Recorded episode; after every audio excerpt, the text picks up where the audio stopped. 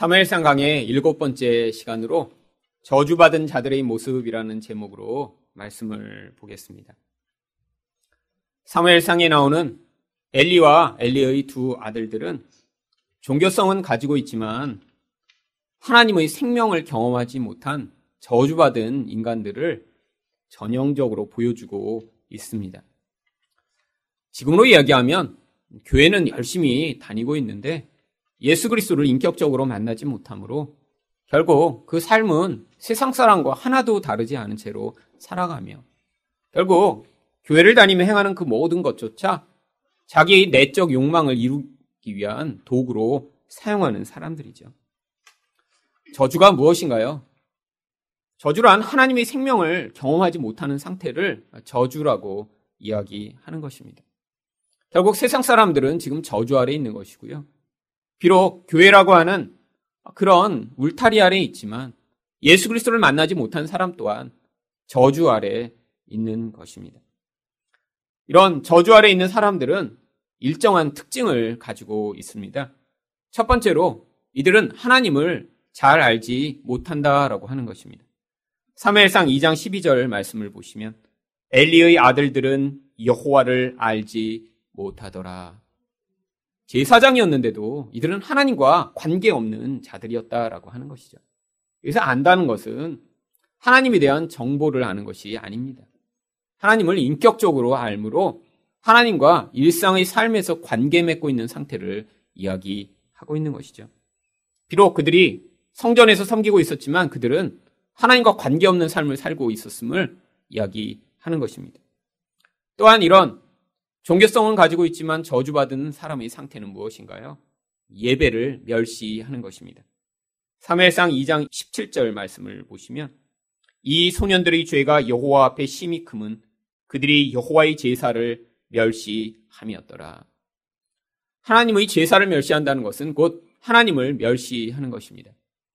결국 지금으로 이야기하면 예배 중심적인 삶이 아니라 자기 중심적인 삶을 살아가고 있는 것이죠.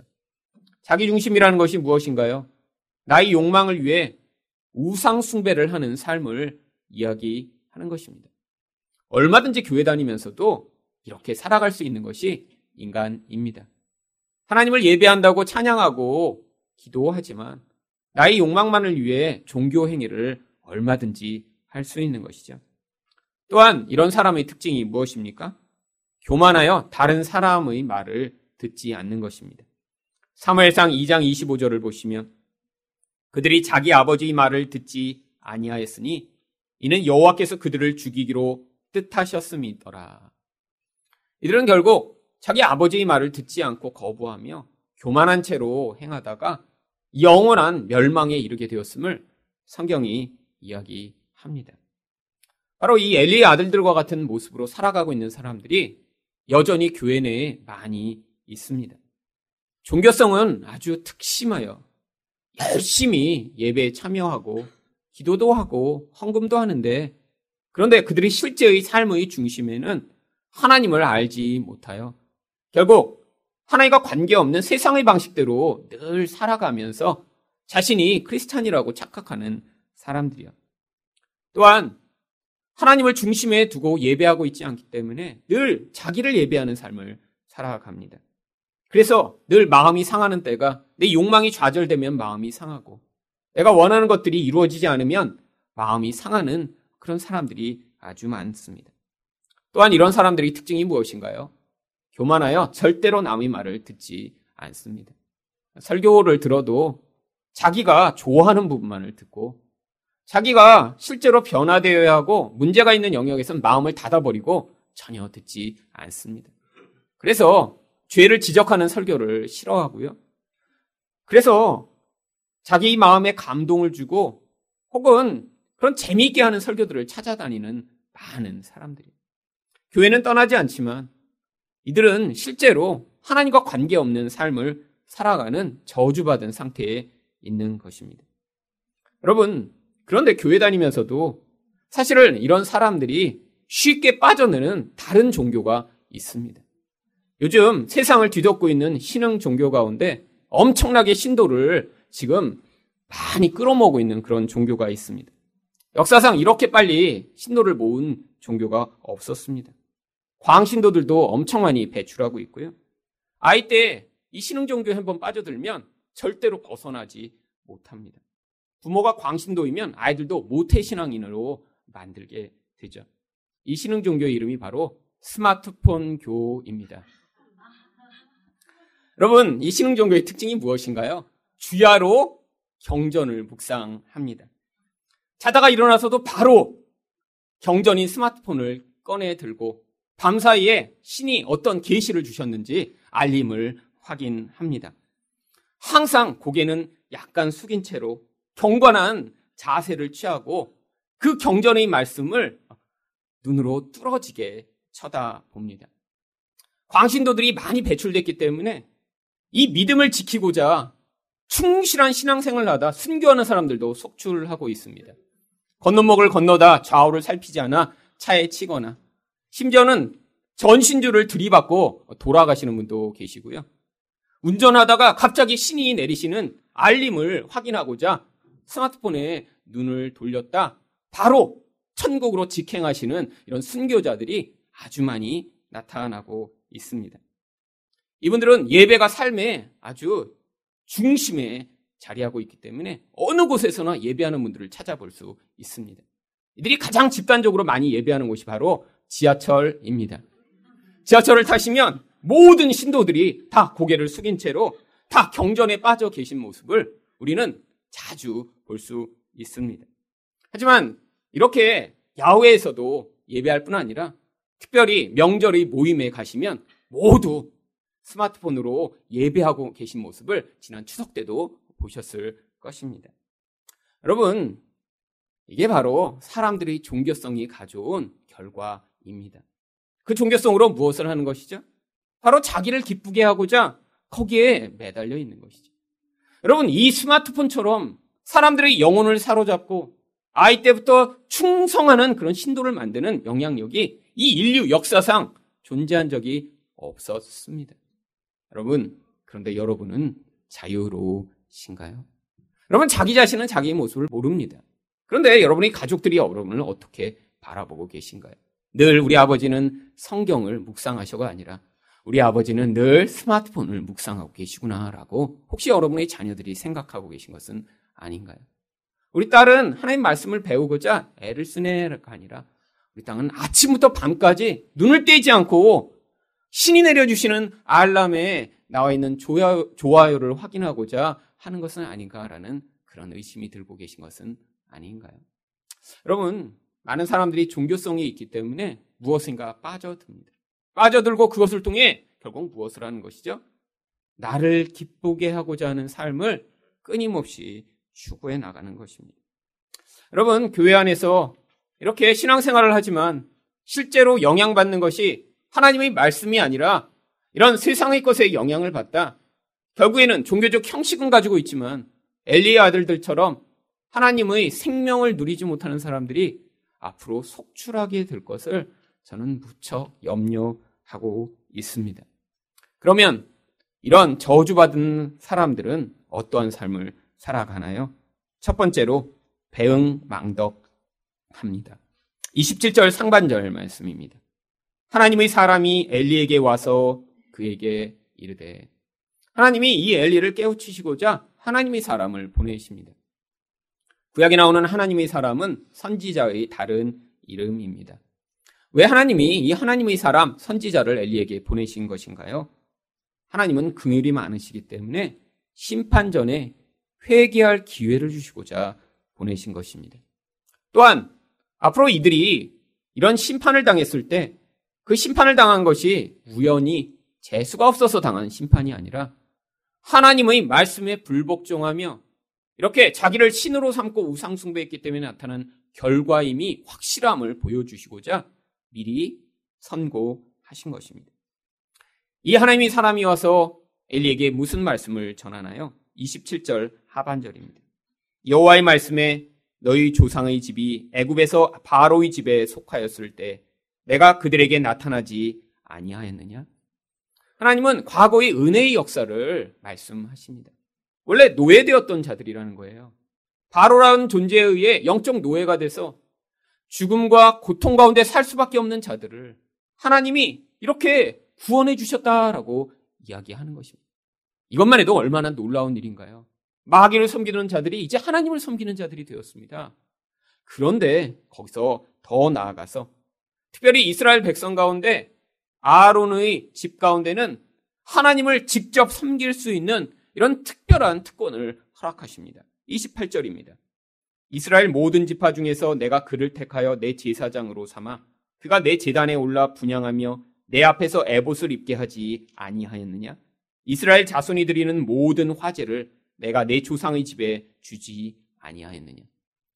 여러분 이스라엘 많은 사람들 가운데 원래는 다 하나님의 백성이지만 그들 가운데 이제 앞으로 어떻게 하나님을 섬기는 일이 나타날지를 보여주시고자 한 가족을 택하시고 그들에게는 제사장이라는 특별한 지위를 맡기셨다라고 하는 것입니다. 이 약속이 출애굽기 28장 1절에 기록되어 있습니다. 너는 이스라엘 자손 중 내 형 아론과 그의 아들들 곧 아론과 아론의 아들들 나답과 아비후와 엘르아살과 이다마를 그와 함께 내게로 나오게 하여 나를 섬기는 제사장 직분을 행하게 하되 아론의 아들 가운데 이 제사장 직분을 하나님의 축복으로 주셔서 이들이 하나님을 가까이서 섬길 수 있도록 하신 것이고 그 후손 가운데 엘리와 또 그 두 아들이 지금 나타난 것입니다. 그런데 이렇게 영적 노예된 자들을 자유케 하시고 그들의 이렇게 하나님을 섬길 특별한 특권을 주셨는데 그들이 어떻게 반응했나요? 29절 상반절입니다. 너희는 어찌하여 내가 내 처소에서 명령한 내 재물과 예물을 밟으며 여러분 하나님의 재물과 예물을 밟았다는 것이 무엇인가요? 바로 하나님을 멸시한 것입니다. 이들은 자기 욕구가 너무 컸기 때문에 하나님조차도 자기의 도구로 사용한 것이죠. 그래서 직접적으로 하나님이 29절 하반절에 뭐라고 말씀하시나요?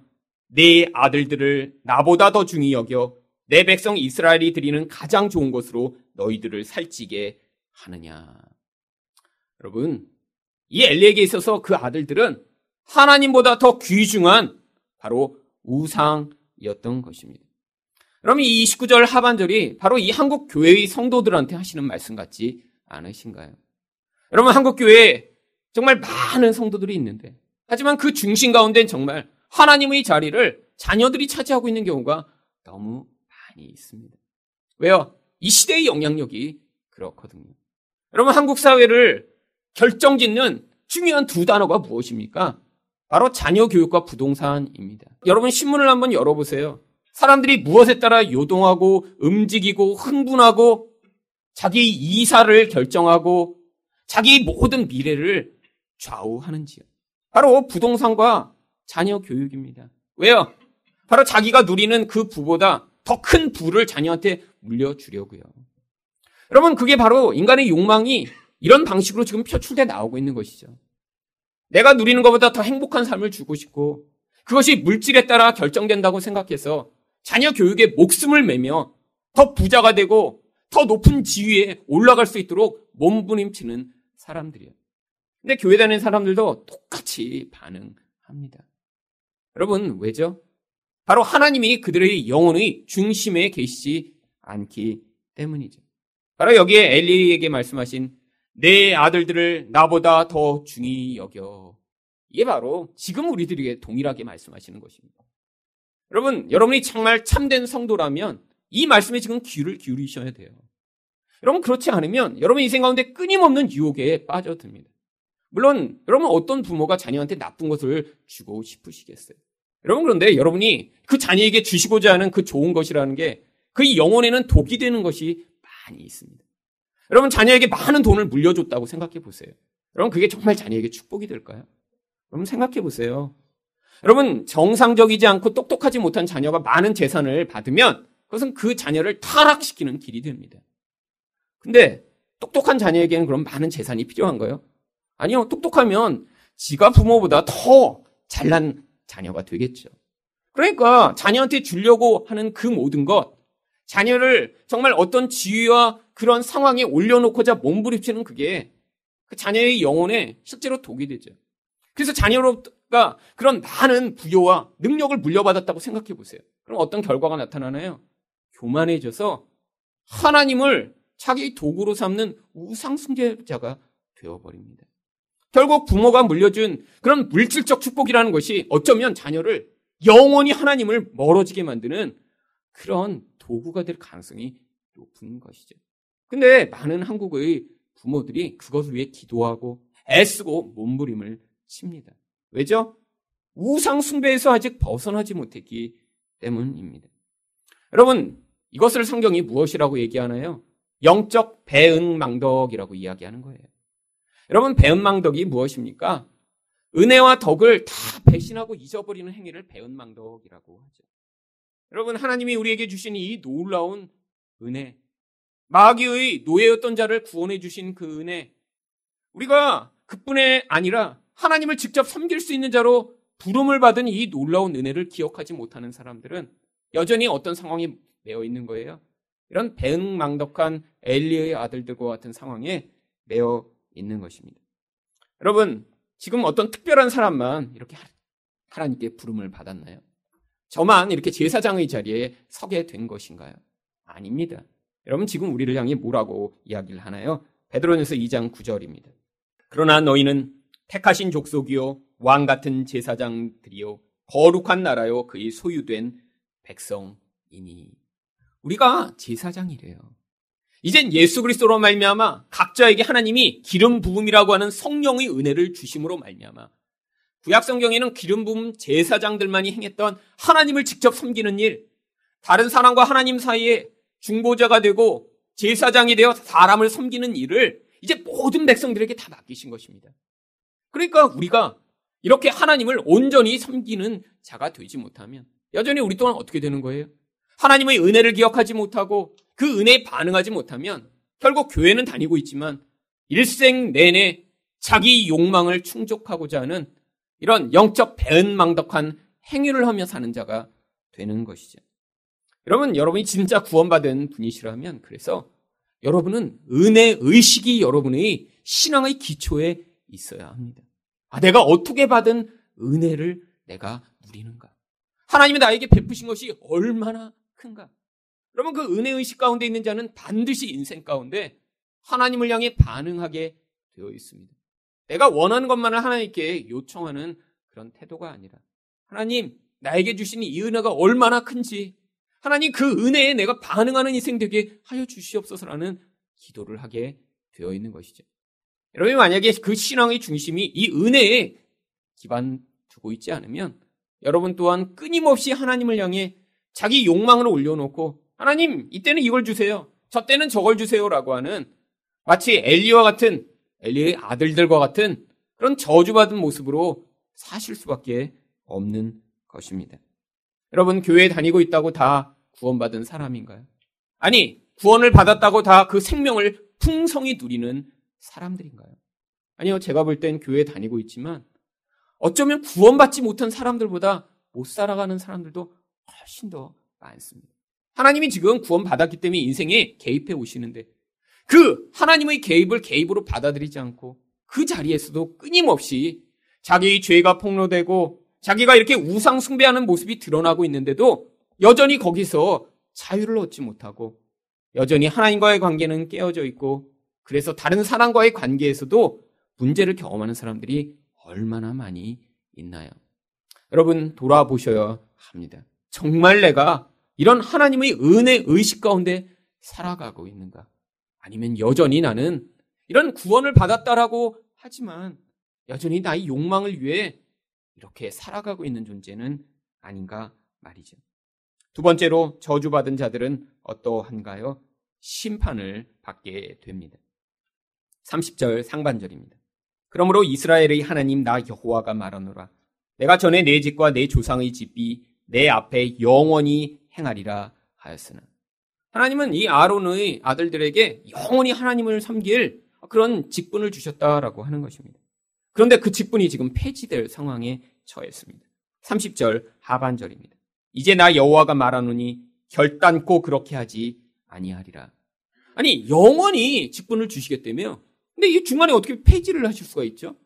하나님이 말씀하신 영원이라고 하는 것은 언약 관계 안에서 영원이라는 뜻입니다. 언약이라는 것은 무엇이죠? 쌍방이 함께 약속을 지킬 때 그 언약이 유효한 것이죠. 하나님은 지금 이들에게 그 언약을 맺으시고 그것을 계속 지금 지키고 계세요. 근데 이들이 그것을 다 파괴해버린 것입니다. 그러니까 하나님이 약속하신 그 영원한 언약이라는 것이 지금 깨어지게 된 것이죠. 그런데 그 결과가 무엇으로 나타납니까? 바로 31절입니다. 보라, 내가 내 팔과 내 조상의 집 팔을 끊어 내 집에 노인이 하나도 없게 하는 날이 이를지라.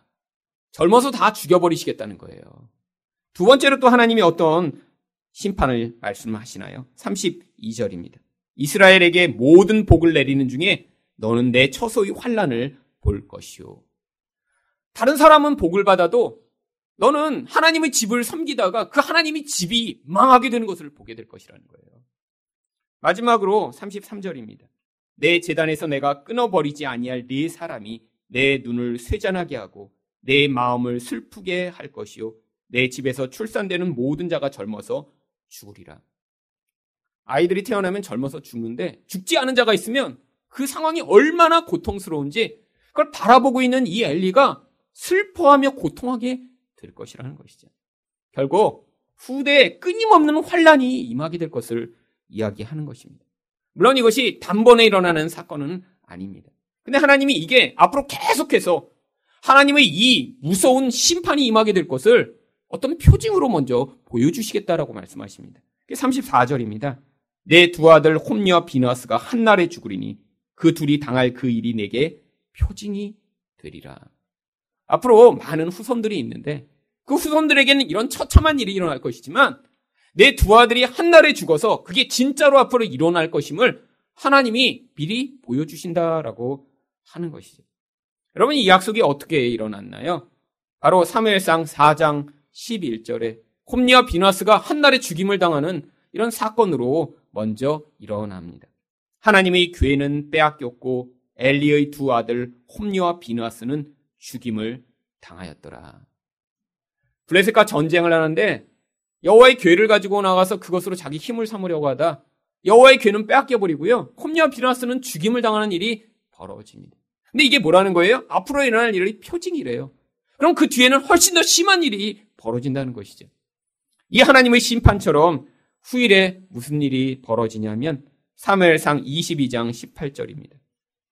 사울 왕이 도액에게 이르되 너는 돌아가서 제사장들을 죽이라 하매 에돔 사람 도액이 돌아가서 제사장들을 쳐서 그날에 세마포 에봇 입은 자 85명을 죽였고 나중에 사울이라는 첫 번째 왕이 섰는데 이 다윗에 대한 질투에 사로잡힌 왕이었습니다. 다윗이 이 제사장에게 도움을 받았다는 사실을 이 도액이라는 한 사람이 가서 고자질을 하니까 이 도액을 시켜서 그 제사장 마을을 급습해 다 죽여버리라고 시킨 거예요. 근데 이게 바로 이 악인을 통해서 나타나는 하나님의 심판이었던 것입니다. 여러분, 왜 이런 심판이 임하게 된 것이죠? 바로 그 이유가 30절 맨 마지막 부분에 나옵니다. 나를 존중히 여기는 자를 내가 존중히 여기고 나를 멸시하는 자를 내가 경멸하리라. 결국 하나님을 멸시하는 이들에 대한 그 심판이 그 후대에 이런 방식으로 나타나게 된다는 거예요. 여러분 존중히 여기다라는 것이 무슨 뜻인가요? 원래 히브리어로 카바드라고 하는 이 단어는 무겁게 여기다라고 하는 뜻을 가지고 있습니다. 반대로 멸시하다는 바자흐라고 하는 히브리어를 번역한 것으로요. 아주 가벼운 대상으로 여기다 이런 뜻이에요. 그럼 뭔가 무겁게 여기는 것이 무엇인가요? 가치 있고 귀중하게 여기는 것입니다. 마치 금인 것처럼 아주 귀하고 그런 가치 있는 존재로 여기는 거예요. 반대로 멸시하는 것은 가치가 아무것도 없는 것으로 여기는 것이죠. 결국 하나님을 존중한다는 것은 하나님을 무엇보다 귀한 분으로 우리가 반응하는 것을 이야기하는 것입니다. 여러분이 하나님의 구원받은 백성이라면 그러니까 인생 가운데 어떠한 반응이 반드시 나타나야 하나요? 하나님을 다른 것보다 귀하게 여기는 반응이 나타나야 합니다. 여러분 근데 정말 하나님을 그렇게 귀하게 여기시나요? 여러분 우리 삶에서 그렇지 못한 우리 모습이 사실은 매일매일 폭로되는 것입니다. 여러분 하나님을 그렇게 귀하게 여기지 않고 우리는 다른 사람이나 돈이나 나의 시간을 훨씬 더 귀하게 여길 때가 많아요. 여러분 그렇기 때문에 예배의 자리에 사실은 늦으시는 거죠. 물론 예배마다 하나님이 직접 오시지 않아서 사실은 여러분 이 예배가 별로 중요하지 않은 것처럼 여기시지만 이 예배도 어차피 하나님 백성들을 중요하게 여기는 자리로 모아놓으신 거예요. 여러분 이것을 통해 정말 하나님이 여러분에게 말씀하시고 여러분이 이 예배의 자리에서 우리를 향한 하나님의 뜻을 듣고 있다고 생각하시면 그러면 여러분 찬양을 통해 하나님을 높여드리고 말씀을 듣고 기도하는 이 자리를 사모하시고 사모하신다면 반드시 그거에 대한 반응이 나타나겠죠. 여러분이 정말로 돈을 하나님보다 별로 가치 없는 것으로 여기고 하나님을 정말 귀중히 여기신다면 여러분 삶에 주어지는 그 모든 소득의 일부를 하나님께 헌금으로 바치시겠죠. 여러분 내 실제의 삶에서 어떤가요? 내가 쓰는 것은 그게 얼마가 되던 여러분들이 제한을 두고 쓰시지 않는 경우가 많죠. 그러면서 어떻게 합니까? 하나님께 바칠 때는 돈이 아까운 거예요. 여러분 그게 바로 우리 안에 하나님을 존중하지 않고 내가 다른 것을 얼마나 귀하게 여기는가를 보여주는 증거입니다. 결국 여러분 시간과 돈에 대한 태도를 통해 여러분의 영혼의 진짜 모습을 끊임없이 우리는 직시하고 있는 것이죠. 물론 신앙이 낮은 사람은 이제 거기서 계속 조율해 나갑니다. 아, 내가 오늘도 이렇게 못하는구나. 하지만 다음엔 좀 잘해봐야지. 여러분, 근데 이런 결심만으로 잘 되지 않습니다. 왜죠? 여러분, 그 모든 외적인 우상들은 내면 안에 있는 나의 욕구와 결부돼서 실제로 내가 결심하고 조금 노력하는 것으로 내 본질을 바꿀 수 없기 때문입니다. 결국 그래서 하나님은 우리를 다 뭐라고 부르신 줄 아세요? 하나님을 멸시하는 자들이라고 부르십니다. 시편 107편 10절과 11절입니다.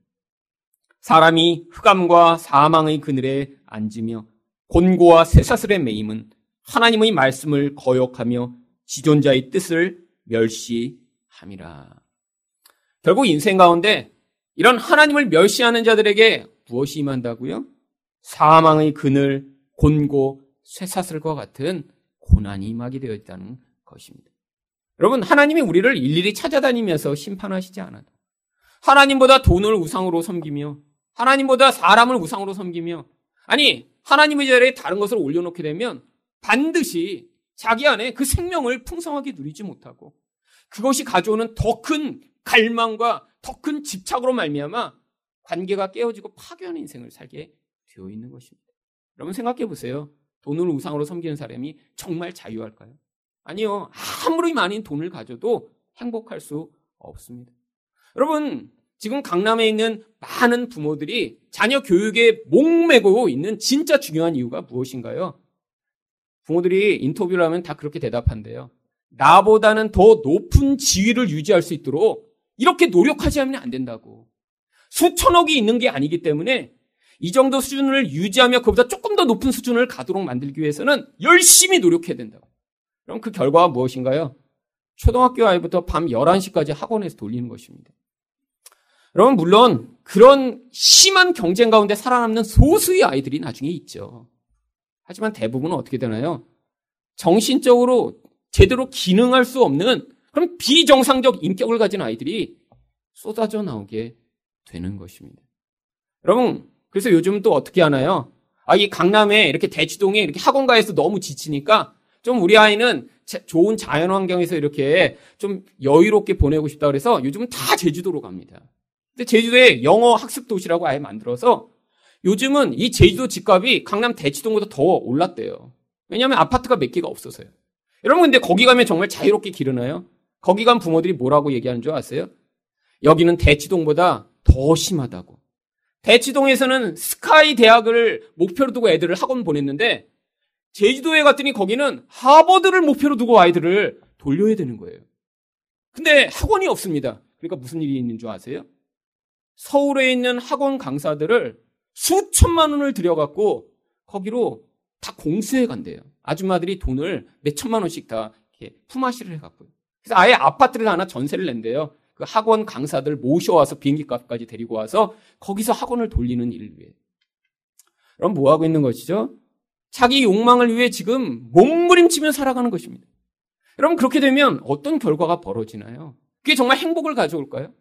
아니요. 결국 그 자녀의 인격이 파괴되고 이 세상은 무엇을 위해 존재하는 것이죠? 나의 욕망을 충족하고자 남을 짓밟고 살아가는 그런 정글처럼 변해버리는 거예요. 여러분 그렇게 부모가 자녀를 대하면 부모는 반드시 어떤 태도를 가진 줄 아세요? 내가 이렇게 엄청난 것을 쏟아 부었는데 그 대가가 반드시 나와야 되는 것입니다. 여러분 제가 미국에서 만난 많은 유학생들이 그 부모의 대가를 요구하는 그 태도 때문에 정신적으로 혼란과 고통을 겪는 아이들이 너무나 많았어요. 부모가 항상 이렇게 얘기한대요. 내가 너를 위해 얼마나 많은 돈을 쏟아 부었는데 근데 의대를 못 간다고? 자녀에게 맨날 압박을 지르는 거예요. 아니 내가 너한테 쏟아부은 돈이 이 정도인데 아니 그런 좋은 학교를 못 간다고? 여러분 이 아이들이 전부 다 정신적으로 문제를 겪습니다. 그러니까 어떤 결과가 벌어진 줄 아세요? 마약에 탐닉하고 쾌락에 탐닉하고 여러분 결국 인격이 파괴된 존재로 살아가는 거예요. 여러분 그래서 이 강남의 정신과들이 요즘 아주 성행하고 있습니다. 어떤 아이들 때문에요? 그 경쟁에 도태된 대부분의 아이들 때문에요. 여러분 하나님 백성들이 근데 거기서 자유로워야죠. 여러분은 혹시 거기에 계속 매여 계신 건 아니에요. 여러분 제가 제일 안타까운 것은 그런 거예요. 이 우상의 근원에서 벗어나지 못하면 인생마다 끊임없이 닥치는 그 상황들 가운데 끊임없이 내 수준에 최대한 맞춰서 나의 욕망을 이루고자 몸부림치는 그 모습들. 근데 자기는 잘 알지 못해요. 왜요? 말씀을 들어도 자기에게 그것이 해당된다고 생각하지 않기 때문이죠. 결국은 내 하나님이 그런 사람들도 어떻게 하세요? 구원받은 자라면 인생 가운데 개입해 오십니다. 시편 107편 12절부터 14절입니다. 그러므로 그가 고통을 주어 그들의 마음을 겸손하게 하셨으니 그들이 엎드러져도 돕는 자가 없었도다. 이에 그들이 그 환란 중에 여호와께 부르짖음에 그들의 고통에서 구원하시되 흑암과 사망의 그늘에서 인도하여 내시고 그들의 얼거맨 줄을 끊으셨도다. 결국 고통을 통해서만 무엇을 경험하게 된다고요? 마음이 겸손하게 됨을 경험하게 되는 것입니다. 왜요? 흑암 가운데는 구원자가 다른 것으로 해결이 안 된다는 것을 발견하게 되는 것입니다. 그래서 성경이 마태복음 4장 16절과 17절에 무엇이라고 얘기하나요? 흑암에 앉은 백성이 큰 빛을 보았고 사망의 땅과 그늘에 앉은 자들에게 빛이 비추었도다 하였느니라. 이때부터 예수께서 비로소 전파하여 이르시되 회개하라 천국이 가까이 왔느니라 하시더라. 흑암에 앉은 자들이 예수 그리스도를 빛으로 받아들일 때만 거기서 구원을 경험하게 되는 은혜를 받는 것입니다. 여러분, 우리 인생 가운데 어둠이 찾아올 때 그래서 두려워하실 필요 없어요. 하지만 그 자리에서 여러분 무엇을 하셔야 되나요? 유일한 빛이신 예수 그리스도를 찾으셔야 합니다. 그분이 외치시는 회개의 음성을 들으셔야 하고요. 거기서 하나님 나라가 무엇인지 거기서 여러분 반응하시는 여러분이 되셔야 하는 것입니다. 마지막으로 저주받은 자들은 어떠한가요? 구걸하는 자만 살게 됩니다. 여러분, 35절 상반절에 보시면 하나님이 이런 상황인데 대안을 만들어 놓으셨다라고 이야기합니다. 내가 나를 위하여 충실한 제사장을 일으키리니 그 사람은 내 마음, 내 뜻대로 행할 것이라. 하나님이 이렇게 타락한 제사장들 말고 충실한 제사장을 일으킬 일을 지금 미리 계획하고 계신 거예요. 여러분, 이 충실한 제사장의 특징이 무엇인가요? 하나님의 마음을 알고 그 뜻대로 행하는 자입니다. 그런데 이 충실한 제사장이 무슨 일을 하냐면 35절 하반절입니다. 내가 그를 위하여 견고한 집을 세우리. 결국 하나님이 도와주셔서 하나님 나라가 온전하게 세워지는 거예요. 그런데 그가 그 일만 하는 게 아니라 35절 맨 마지막 부분을 보시면 그가 나의 기름 부음을 받은 자 앞에서 영구히 행하리라.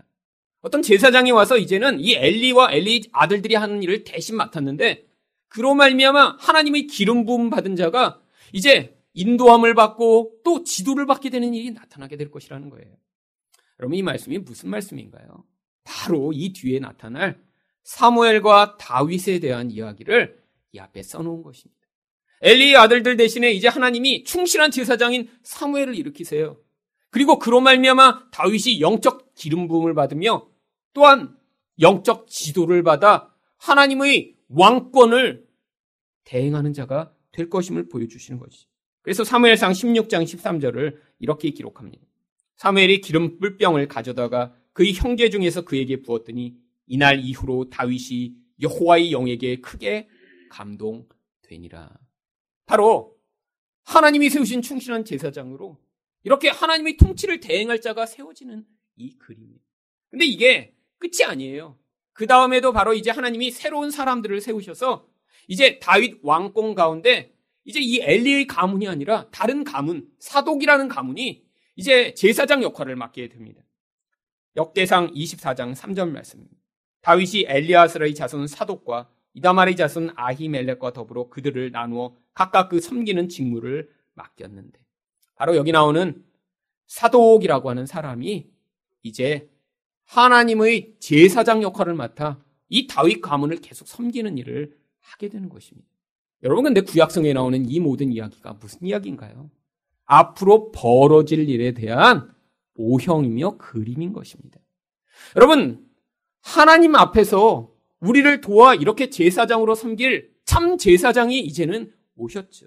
그분을 누구라고 부르나요? 온전한 제사장이신 예수 그리스도라고 부르는 것입니다. 히브리서 4장 14절입니다. 그러므로 우리에게 큰 대제사장이 계시니 승천하시니 곧 하나님의 아들 예수시라. 그러면 예수님이 이렇게 대제사장이 되셔서 우리가 하나님께 나아갈 수 있도록 도와주신다는 거예요. 그런데 예수님은 또 어떤 분이십니까? 온전한 왕이 되세요. 요한계시록 19장 16절을 보시면 그 옷과 그 다리에 이름을 쓴 것이 있으니 바로 재림하시는 예수 그리스도를 이야기하는 것입니다. 뭐라고 이름이 써 있어요? 만왕의 왕이요 만주의 주라. 여러분, 이 인간이란 존재는 이렇게 저주받은 상태에 있기 때문에 이런 온전하신 분이 제사장이 되시고 온전하신 분이 왕이 되셔서 통치하시지 않으면 절대로 하나님을 온전히 섬길 수 없는 자들이기 때문에 이젠 예수 그리스도가 그 역할을 대신 하신다는 것이죠.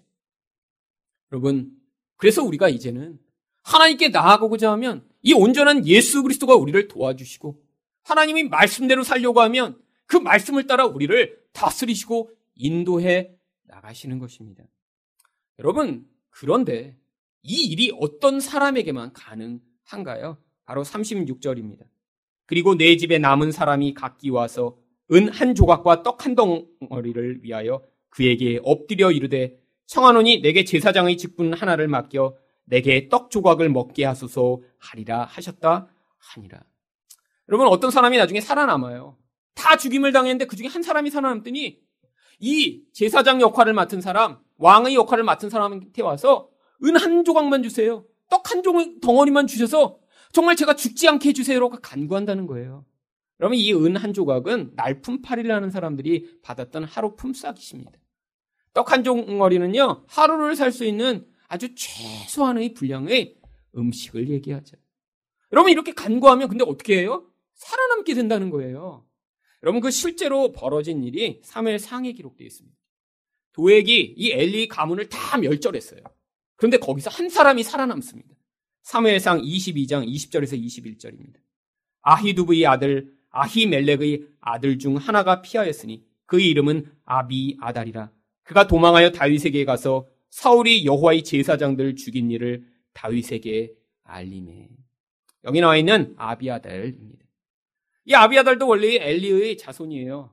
근데 다 죽일 때 혼자 살아남아서 지금 열심히 도망가서 다윗에게 알립니다. 그때 다윗이 어떻게 하는 줄 아세요?